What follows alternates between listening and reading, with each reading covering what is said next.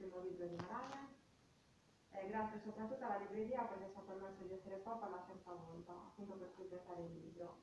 Per chi non mi conoscesse mi presento, sono Chiara, la sorella di Maragna, anche se non si direbbe. È per me un onore accompagnarla in questo percorso, tant'è che per prima ho avuto il piacere di leggere il suo libro e essere vostra bocca aperta, non solo perché sono la sorella, ma perché per me è stato fonte di grande insegnamento.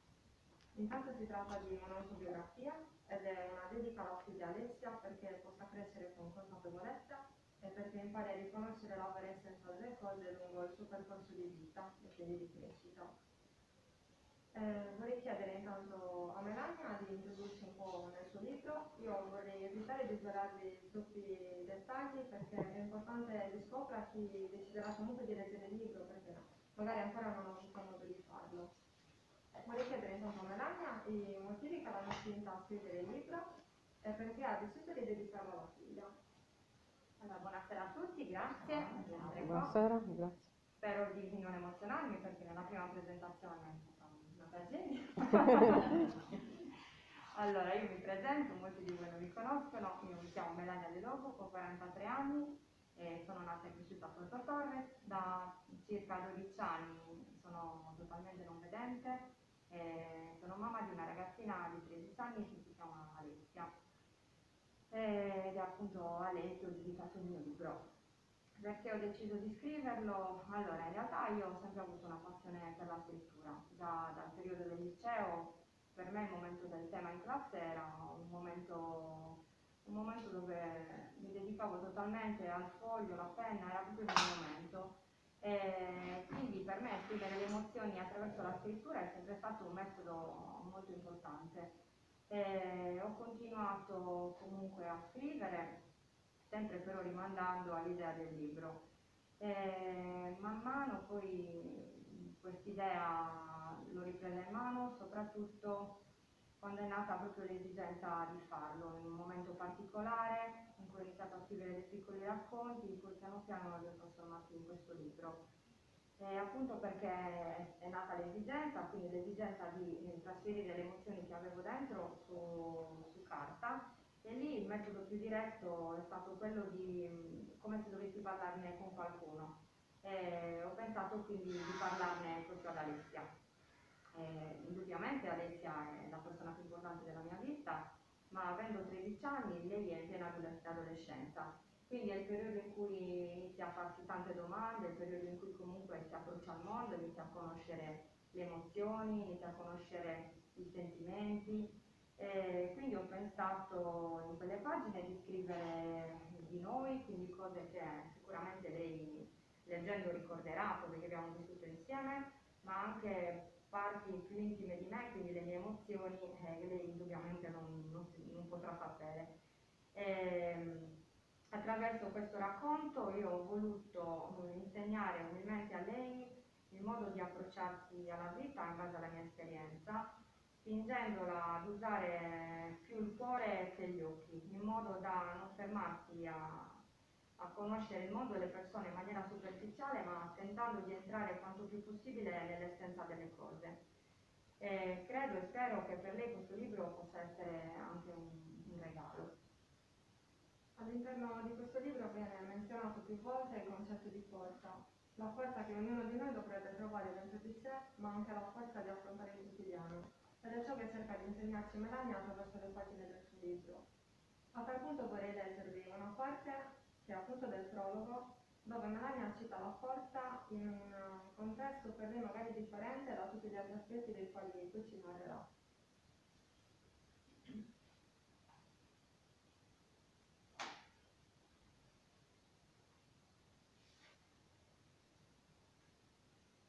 Il giorno che io ti conobbi, feci un'infinità di promesse al mio cuore. Non mi aspettavo che lui stesso rispondesse attraverso i tuoi sorrisi dei giorni che seguirono Giorni senza tempo, impagate di sensazioni, in grado di muovere la mia anima. Eri così piccola, così perfetta. Mi sembrava davvero che le mie braccia fossero cresciute negli anni, solo per attendere il tuo corpo. Come ti toccavo, ti accarezzavo tutta, perché era l'unico modo che mi permetteva di conoscerti davvero. Piano piano capirai le ragioni delle mie parole, il racconto di anni in cui eri troppo piccola per comprendere. Ma forse questa storia è più importante per me che per te. Potrà aiutare a capire me, più di quanto osserva te. Ci ho messo tempo, infatti, a prendere atto di cosa realmente mi fosse accaduto, mentre tu venivi al mondo, in un momento così delicato della mia esistenza. Mi sono sempre interrogata su come avrei potuto raccontartelo, su come insegnarti il senso profondo dell'avere forza. Ho dovuto confrontarmi con me stessa, scendere nei meandri di una solitudine che mai avrei pensato potesse esistere e che non pensavo di riuscire davvero ad affrontare. Se ti scrivo, se ti narro tutto questo, è perché ora sto iniziando a capire. In un mondo in cui la concretezza fa da protagonista, si è troppo impegnati a cercare la felicità materiale. Ci si dimentica di quanto sia prezioso osservare il mondo attraverso il nostro cuore ciò che appunto cerca di spiegarci Melania, quanto sia importante vivere le emozioni col cuore piuttosto che soffermarsi a tutto quello che è la vista, quindi alle cose superficiali del mondo e anche delle persone talvolta. Vorrei chiedere a Melania però di spiegarci più approfonditamente il concetto di forza e come l'abbia trovata nei momenti delicati della sua vita.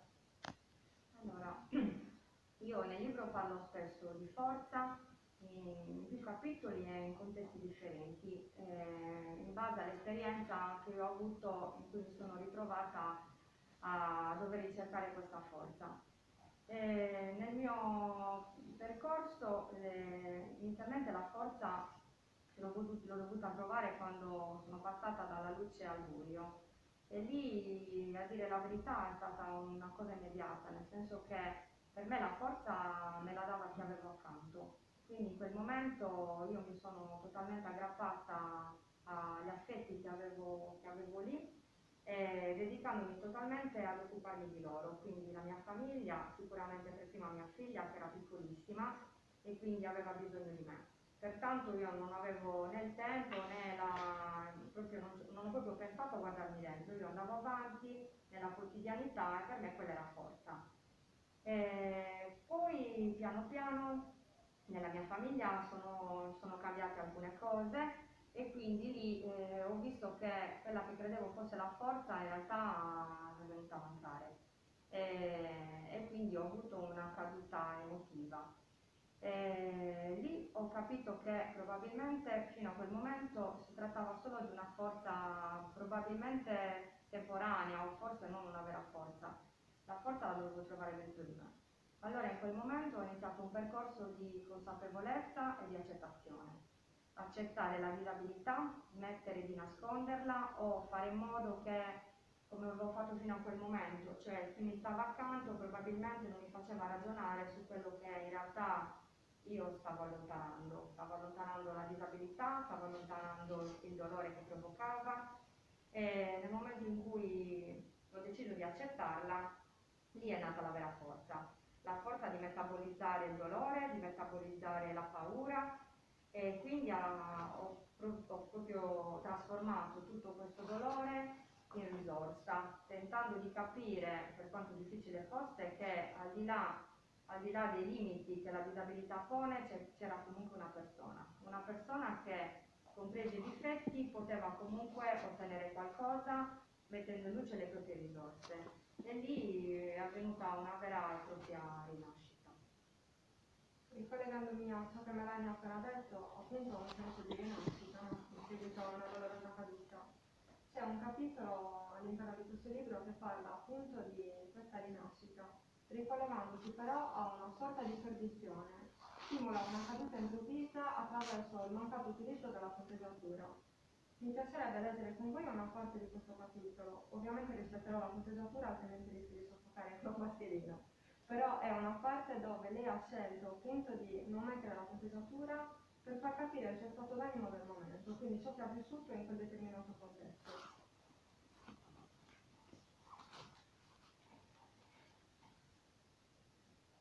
Una caduta rovinosa, dolorosa, si sente sbattere da una parte all'altra, Sbatti la testa, le braccia, le gambe, non riesci ad aprire gli occhi, e tutto è polvere. C'è buio, c'è un grande silenzio, e tu cadi, cadi, cadi, vai sempre più giù, più giù. Hai paura, non sai dove sei e non sai dove arriverai. Ti ribalti, volteggi, e sembra che il fondo non arriva mai, mai. Continui a correre sempre più in basso, Il precipizio si stringe, stringe sempre di più. Ti senti schiacciare, schiacciare forte su tutte le pareti. E allora ti manca il respiro. Ti affanni, senti con una mano di aggrapparti, ma non ci sono posti in cui aggrapparti. Tutto è liscio, freddo, duro, è sempre silenzioso. Non puoi vedere dove sei, c'è troppo buio. L'unica cosa che percepisci sono quei brividi forti di freddo che non sopporti, così come non sopporti quel silenzio, quella stretta al cuore, l'aria che ti manca. Vorresti respirare, non puoi, come se ti stringessero forte il petto, la bocca, come se qualcuno ti costringesse a precipitare nel vuoto di continuo, senza poterti mai fermare. Vorresti gridare, ma non hai voce, e allora ci provi, ma la voce non esce. Vorrei chiedere a Melania che tipo di emozione voleva suscitare nel lettore, appunto decidendo di inserire una punteggiatura. Allora, nella prima parte di questo capitolo eh, descrivo uno stato d'animo, un intenso dolore. È un momento particolare che ho attraversato eh, dove ho avuto una vera e propria caduta emotiva. Eh, diciamo che lì ho voluto esprimere tutto quello che in quel momento io stavo provando. Eh, quindi le sensazioni che descrivo sono proprio quelle che si sentono quando in pratica ti rendi conto che non hai più mezzi per andare avanti. Eh, quindi l'intensità delle emozioni eh, è proprio forte. Parlo infatti di silenzio, di buio, di freddo e sono tutte quelle sensazioni che senti addosso quando, quando stai proprio male. Eh, la sensazione più, quella che ho sentito di più è stata come se mi mancasse il terreno sotto i piedi, quindi non mi sono sentita in pratica più le gambe. Ecco perché da lì è nata la sensazione di cadere. Quindi ho voluto descrivere questo momento attraverso una caduta fisica, come se stessi cadendo in un precipizio, che è appunto un precipizio lungo, che sembra che non abbia una fine, freddo, eh, dove non puoi aggrapparti da nessuna parte. E in quel momento, come in tutti i momenti di, di forte paura, ti senti mancare il respiro. E quindi lì ho scelto di non mettere la punteggiatura, così che chi legge eh, possa proprio sentire l'emozione che io ho provato, quindi non soffermarsi con la virgola e il punto non ti permette di avere la pausa, quindi leggi tutto a un fiato fino, proprio, fino a sentirti mancare il respiro, fino ad arrivare al punto finale, che è il momento in cui la caduta termina e c'è appunto la fine.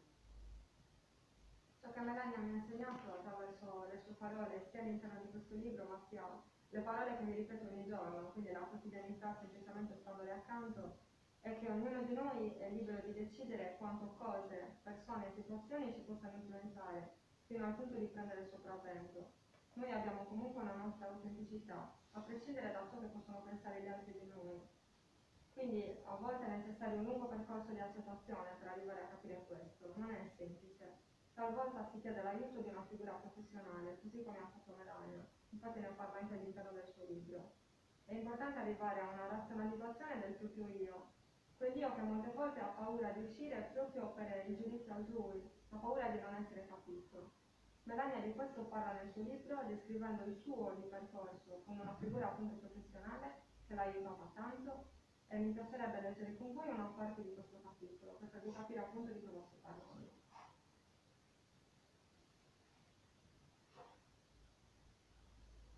Pronto, buongiorno, sono Melania. Avrei bisogno di un appuntamento urgente, per favore. Dall'altra parte del telefono una voce dolce e rilassante, che già dal primo impatto mi dava una sensazione di benessere, mi risponde. Buongiorno Melania, certo, ci possiamo vedere dopo domani.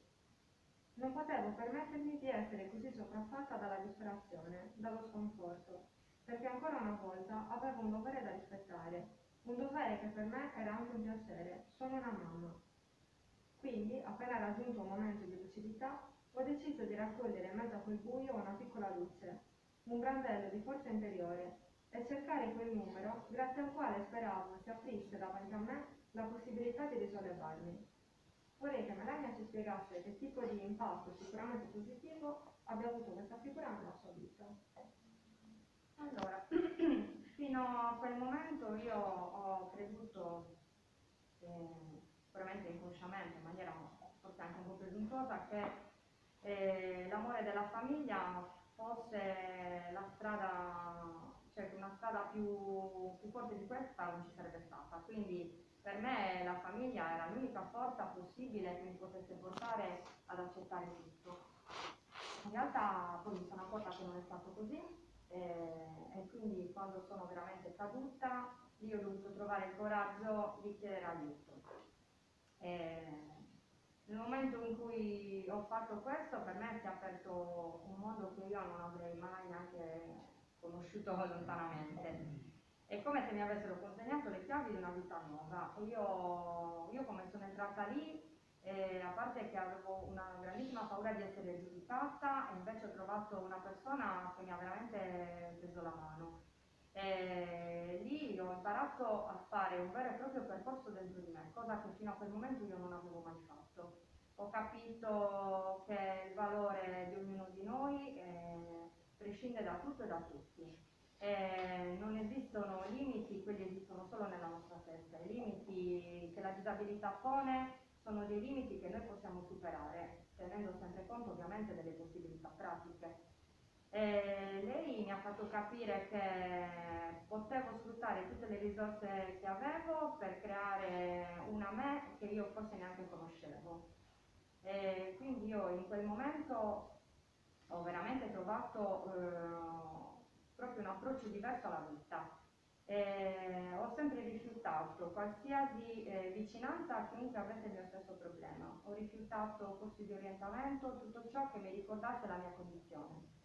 E accettandola ho cambiato anche l'approccio in questo, ho iniziato a frequentare dei corsi, ho conosciuto tante persone non vedenti e anche lì mi sono accorta che avevo perso tanto in tutti quegli anni. Il confronto mi è servito in maniera emotiva, ho conosciuto persone che avevano le mie stesse paure, persone che invece molte paure me le hanno fatte vincere.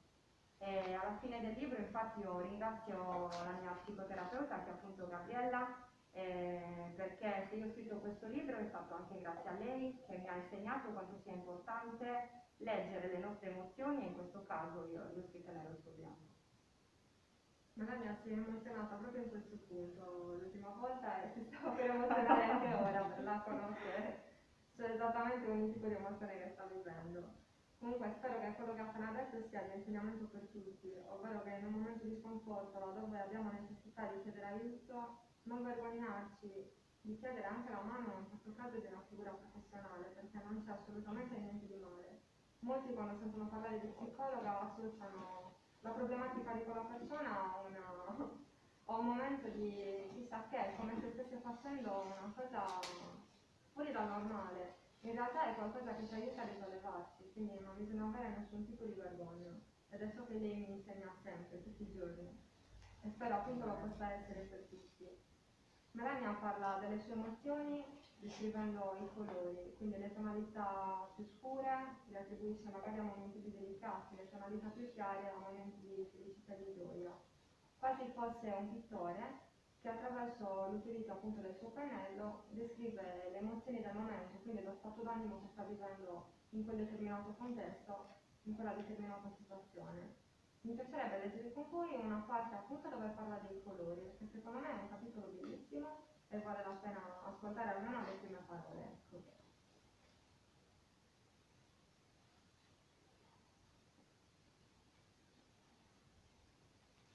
Sai, amore mio, se dovessi descriverti tutti questi anni che ho trascorso al buio, li descriverei attraverso una tavolotta di colori. Tutti quei colori che io immagino, che cerco di non allontanare mai dai miei ricordi. Quei colori con cui fingo le mie emozioni ogni giorno, perché in fondo è di colori che ha bisogno la vita. Siamo noi che possiamo darle le sfumature che vogliamo, darle alle nostre giornate, scegliendo sempre di essere padroni di noi stessi e delle nostre emozioni. Tutti questi anni sono stati un'altalena di contrasti, dal luminoso giallo al tenebroso nero. Probabilmente il mio carattere era già predisposto ad analizzare le piccole cose, a soffermarmi sui particolari, così come sicuramente sono sempre stata insicura, timida e un po' introversa. Ma in questo mondo al buio tutte queste caratteristiche hanno preso una piega davvero maestosa. Quell'altalena sapeva davvero come confondermi. Vorrei chiedere a Melania di descrivere a tutti noi la sua percezione, tra virgolette, dei colori, Quindi che tipo di emozione in questo caso pensava di suscitare nel lettore? Allora, mm, indubbiamente i colori fanno parte della vita di tutti, anche se chi li può vedere mm, si rende conto di quanto invece influiscano nella nostra quotidianità. Io che non li vedo da 12 anni cerco sempre di mantenerli vivi nella mia memoria. E per farlo spesso li associo alle emozioni. E nel libro infatti descrivo le emozioni attraverso i colori, così come ad esempio il nero può essere associato a un momento triste, così come il giallo può essere associato a un momento allegro. Ma non solo spiego le emozioni, con i colori spiego anche ad Alessia ehm, per esempio eh, il significato dell'amicizia e dell'amore, glielo spiego attraverso il colore, il colore rosso. Eh, quindi li utilizzo per questo, ma eh, spiego anche i colori ehm, facendo capire come per me sia cambiata la percezione. Il colore può essere percepito in maniera diversa in base ai sensi con cui tu cerchi di vederlo. Non avendo la vista io lo percepisco in maniera diversa, quindi spiego come il sole non è più, non è più il giallo di chi alza gli occhi e lo vede, ma il calore. E così come il mare non è più una distesa azzurra, bensì sono i rumori delle onde e il profumo quando ci, ci trovi davanti. Quindi spiego proprio tutta la concezione che io nella mia vita ho dato al colore. Sicuramente è un libro molto delicato e intenso, mira al cuore delle persone più deboli, ma anche delle persone apparentemente più forti, quindi quelle persone che hanno già metabolizzato il dolore in forza. Melania attraverso queste parole cerca di far capire quanto un problema sia tale solo quando la persona vuole viverlo come se davvero lo fosse, magari lo è agli occhi degli altri, però è ciò che quella persona sta in quel momento vivendo e come una persona si vede talvolta è lo specchio che hanno le altre persone. Quindi più noi riusciamo ad accettare noi stessi, quindi più una persona riesce ad accettare se stessa con tutte le sue problematiche per quello che è realmente, più sarà facile farsi accettare dagli altri. Questo diciamo che è un po' l'involucro di questo libro, ciò che lei cerca di raccontare e di farsi capire. Le vorrei chiederle perché intanto ha deciso di, di intitolarlo I colori del mio buio e perché ha scelto questa come immagine di copertina, cioè per chi non l'avesse vista, mm. eccola qua. Allora, i, i colori perché come ho spiegato fino adesso per me sono essenziali per, per avere l'approccio alla vita attraverso l'emozione. Il buio indubbiamente la mia condizione fisica ed è stata la mia condizione interiore per tanto tempo, quindi mi sembrava il titolo che potesse spiegare meglio ciò che nelle pagine poi ho voluto scrivere.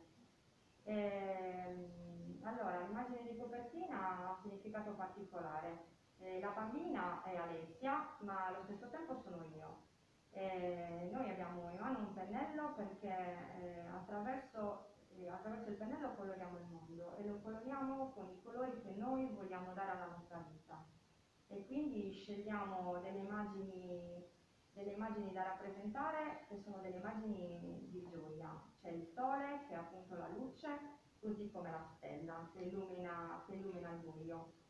C'è l'arcobaleno che sicuramente indica il colore, e la farfalla che è il simbolo della libertà. I fiori che ho scelto sono i girasoli, che sono i miei fiori preferiti e sono il simbolo della gioia.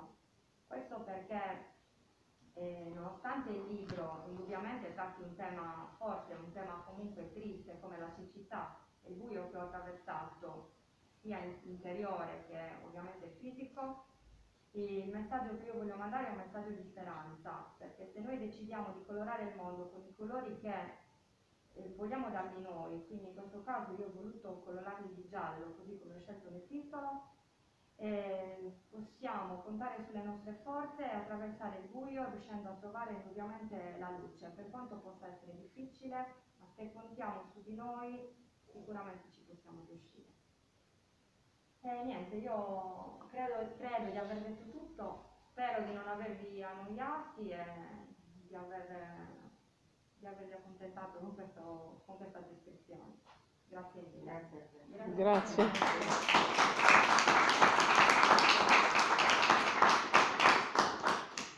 Se avete delle domande, delle curiosità da fare a Melania, sarà felice comunque di rispondervi.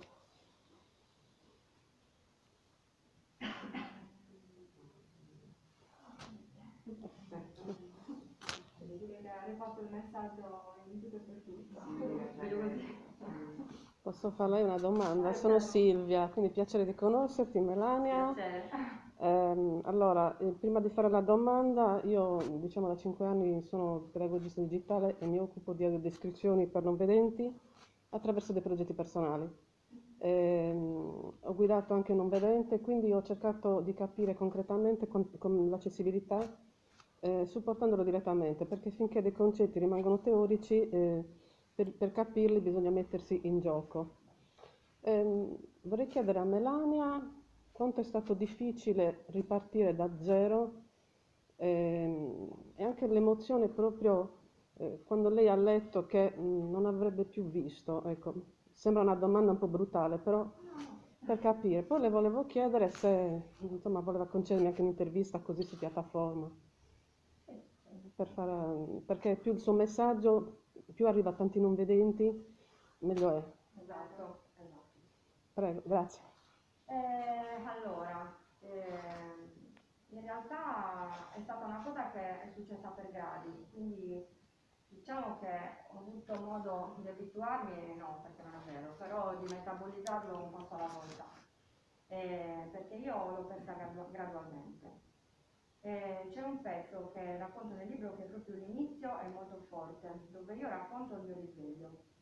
Io sono entrata in ospedale che vedevo pochissimo, ma vedevo le ombre e vedevo dei colori un po' strani e per me lì era già bruttissimo, ma quando poi mi sono svegliata, cioè avrei messo la firma in quel momento per vedere quelle ombre e io mi sono svegliata che vedevo completamente nero. Però eh, lì io non ho ragionato, quindi in realtà non ho provato nessuna emozione, strano da dire ma è così, io non ho ragionato, ho sperato che fosse una condizione temporanea e credo di averlo sperato per molto tempo. Grazie. Quindi io ai non vedenti dico, io ho visto diciamo anche occhi di non vedenti eh, che, lo sono, che lo erano dalla nascita e da adulti. Alcuni occhi magari esteticamente non sono proprio belli, però ho detto loro, i- guard- gli occhi dei non vedenti sono belli perché al di là della capacità visiva carente, le emozioni escono lo stesso, dallo sguardo, dal pianto, dalle sopracciglia. Eh, io ne ho conosciuto tanti, chi, chi lavora, chi è stato cantante, cioè sono veramente delle... È bello essere circondato di luci, molto bello. Percepiscono le emozioni al di là di quello che siamo soliti percepire noi, ci basiamo molto spesso su ciò che vediamo e non sentiamo invece ciò che c'è oltre a quella persona. Ci soffermiamo sull'apparenza molte volte, che è quello che mi insegna lei. Non è solamente l'involucro della persona, c'è anche un contenuto in ognuno di noi. Per quanto molte persone possono avere dei difetti, nessuno è perfetto e mai nessuno nascerà perfetto. Però si va sempre oltre l'apparenza di quella persona. no? Eh, scusa, vorrei dire qualcosa anch'io. Infatti a proposito dell'involucro, che infatti parliamo molto dell'involucro, Melania ci ha dato una grande lezione stasera e sicuramente tutti noi, oltre che commuoverci, abbiamo riflettuto di quanto abbiamo e di quanto ci lamentiamo sempre. Perciò ti voglio ringraziare. Avete qualche altra domanda, anche solo una curiosità, qualsiasi cosa? Dove sono sempre io, quindi lei ha- Beh, magari nascono di più le domande quando non si conosce. Sì, eh, allora lei ha detto che non ha fatto corsi di orientamento, quindi ecco, non utilizza il bastone. No. Cani guida? Niente. No.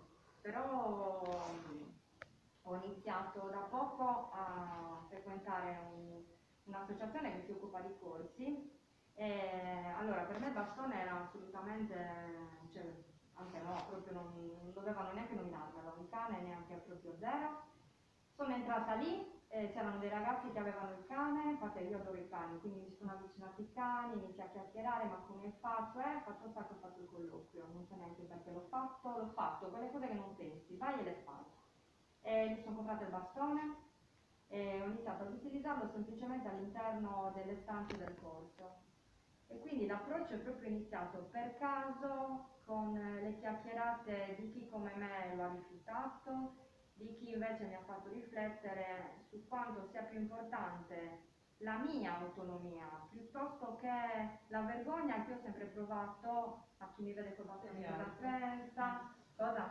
Per gli altri. Esatto. Eh, Cioè, pensare sì, ma poi quello cosa pensa? Ma se io sposto la sedia in un certo modo, quello cosa pensa? E ho visto che molti la pensavano come me, molti non vedenti, però qualcuno, magari un po' più esuberante, mi ha fatto notare, sì, ma a te che te frega? Cioè, se tu stai a casa perché quello pensa, tanto quello penserà anche che hai i capelli scomposti, che hai le scarpe che non sono, che non sono comunque attuali, che te Anche frega? perché per accontentare la gente è difficile accontentare tutti. Sì, esatto, esatto, tanto non sarei mai perfetta No, per sì, qualcuno. Quindi alla fine mi hanno fatto capire che io, cioè, devo pensare a quello che a me fa star bene.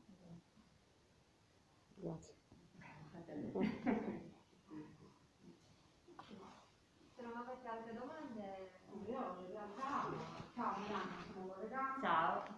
In realtà io non ho delle domande. Eh, se- sono venuta qua perché avevo piacere proprio di, di sentire Melania e sono molto contenta di, che abbia reali- realizzato questo sogno perché l'ho, anche se ancora non ho letto il libro, so che comunque c'è stato un percorso e un, che l'ha portata a realizzare appunto suo sogno. Quindi sono venuta qua proprio perché mi faceva un immenso piacere ascoltarla e, e quindi capire proprio da lei e trovare anche per me una fonte di incoraggiamento perché poi anche per altre cose, no? Eh, appunto ha parlato di forza, ha parlato di umiltà, ha parlato di, di- di tante cose. Quindi sono stati dei momenti che proprio mi sono emozionata anche adesso, eh, devo riconoscere.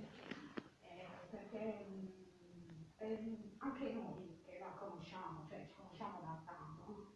diamo per scontato molte cose, no? Eh, ti osserviamo, ti guardiamo, nel senso, eh, e ci facciamo tante domande, no? Come farà, come non farà, insomma, tutte queste cose, no? Poi quindi alla fine quando poi vedi che lei ha realizzato questo sogno, cioè è, è, è proprio incoraggiante, quindi la mia presenza è proprio per dirle grazie, nel senso che, che comunque mm, ci ha reso partecipi no? Eh, di, questo di questa sua realizzazione, no? questo suo sogno, quindi per me essere presente è questo. Quindi eh, domande in questo momento mi avrei magari, però perché poi penso che alcune risposte sono anche molto personali, molto eh, appartengono un po' a- alla sua vita, no? E, e quindi niente, ti volevo dire un immenso grazie, perché comunque io me ne vado da qui oggi molto più ricca. Mi fa piacere. Per Grazie. me è un piacere anche il fatto che al di là delle conoscenze di Povera Melania, anche persone esterne si siano interessate a conoscere la sua storia. Sì, sicuramente ce lo aspettavamo, però comunque vederli di persona è già diverso. È un'emozione molto grande comunque. Quindi grazie a voi per essere qui, per essere Grazie. fino alla fine. Spero che continuerai Eh. a presentare il libro. Vediamo alla prossima ispirazione. No, intanto a presentare questo e a farlo conoscere perché secondo Sì. me questo libro è fortissimo, quindi se una persona ha una sensibilità senz'altro ne ricava tanto. Sì, continueremo infatti con la presentazione anche di questo libro, poi si spera e penso che continuerà a scriverne altri. Anche perché hai un grande talento Melania, eh? Grazie. oltretutto.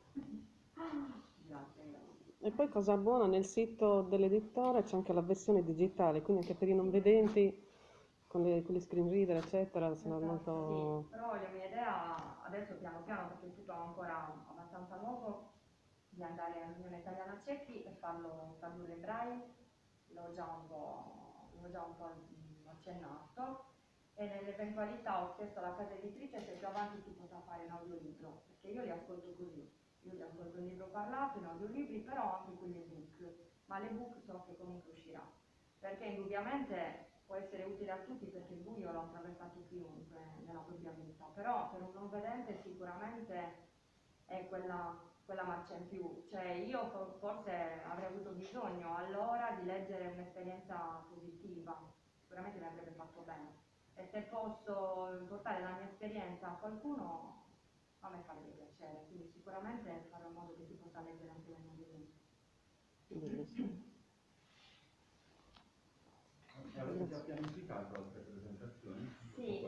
Proprio stamattina le messaggerie abbiamo concordato per il 29, mi pare che sia l'ultimo sabato di gennaio, e la farò, la farò lì. Infatti lì voglio chiedere all'Unione Italiana Ciechi se ha piacere di partecipare, così conosce il libro e può vedere se sia il caso di, di proporlo. Andiamo a vedere. Tradotto in braille poi sarà un librone, eh, sappiamo. è già pre- Un mattone. Eh già. Grazie ancora. Grazie. Grazie, grazie a voi. Buonasera. Buonasera.